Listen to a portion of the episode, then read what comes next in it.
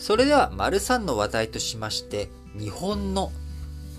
温暖化ガス。えー、こちらについてですね、環境省、昨日12月10日に2020年度の日本の温暖化ガス排出量の速報値、えー、こちらを発表しました。えー、おととし2019年度比で5.1%減少の11億4900万トンの排出ということで、えー、これで温暖化ガスの減少7年連続となり、え、さらに下げ幅についてはリーマンショック後の2009年度以来11年ぶりの大きさとなりました。えー、こちらね、まあ、背景としては、あのー、まあ、一生懸命、えー、温暖化ガスを排出をね、削減しているというところよりもですね、やはり去年は新型コロナウイルス、えー、こちらで経済活動を低迷したということ、えー、こちらがね、非常に大きな影響をしたというふうに思われます。えー、例えばですね、過去にもリーマンショックで経済大きく停滞した2008年と2009年、えー、こちらもね、ガクーンと大きく、えー、減っています。例えば、その時がですね、2007年が13億9500万トンだったんですが、2008年13億2200万トンと下がり、さらに2009年12億5000万トンとさらに大幅に下がり、今回前年度比でマイナス5.1%となったんですけれども、下げ幅としては2008年2009年とよりも小さいということにはなっております。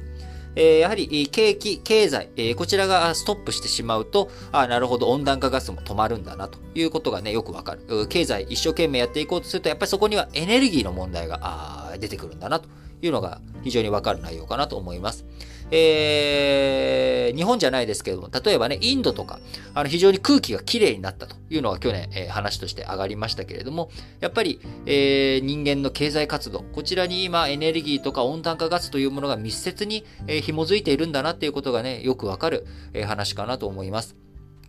え実際日本、部門別に見てもですね、え感染拡大の影響が鮮明だということで、工場の稼働率低下などで産業部門が8.3%減。えー、人の移動少なくなったことで、運輸部門が10.2%減と、それぞれ大幅なマイナスになっております。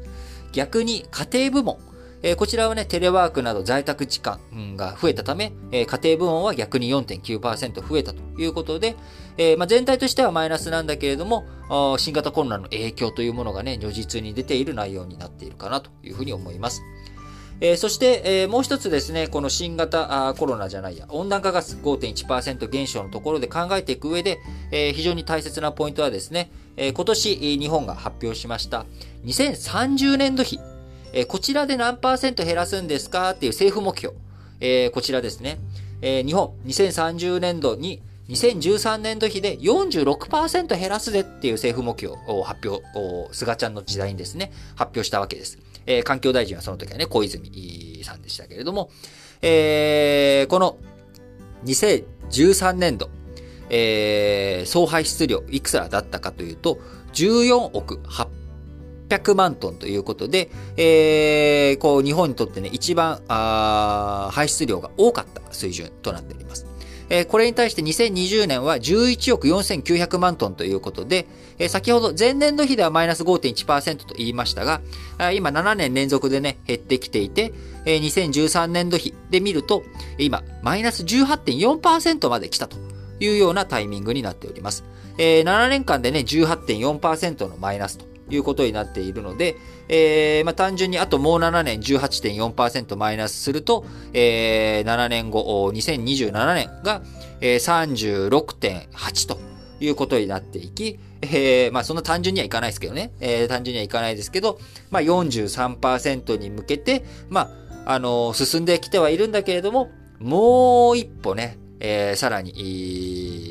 対策、何かしら対応していかないと、えー、なかなか、あ実際に、えー、難しい。えー、ここでね、また、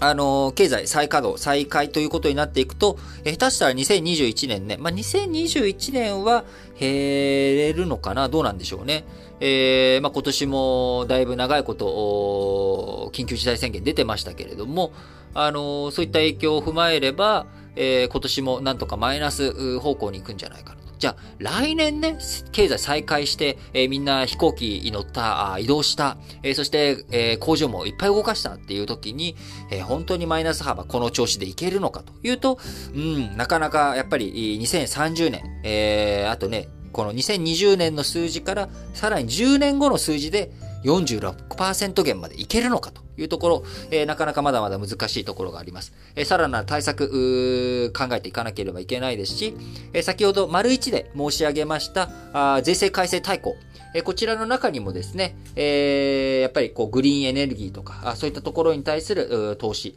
えー、しっかりとやっていく、そういったところに、えー、お金がね、流れていくように税制改正していこうという動きもありますので、えそういった政策をね、総動員して、日本の脱炭素、温暖化ガス排出削減、えこちらにしっかりと取り組んでいく必要があるんだろうなと思います。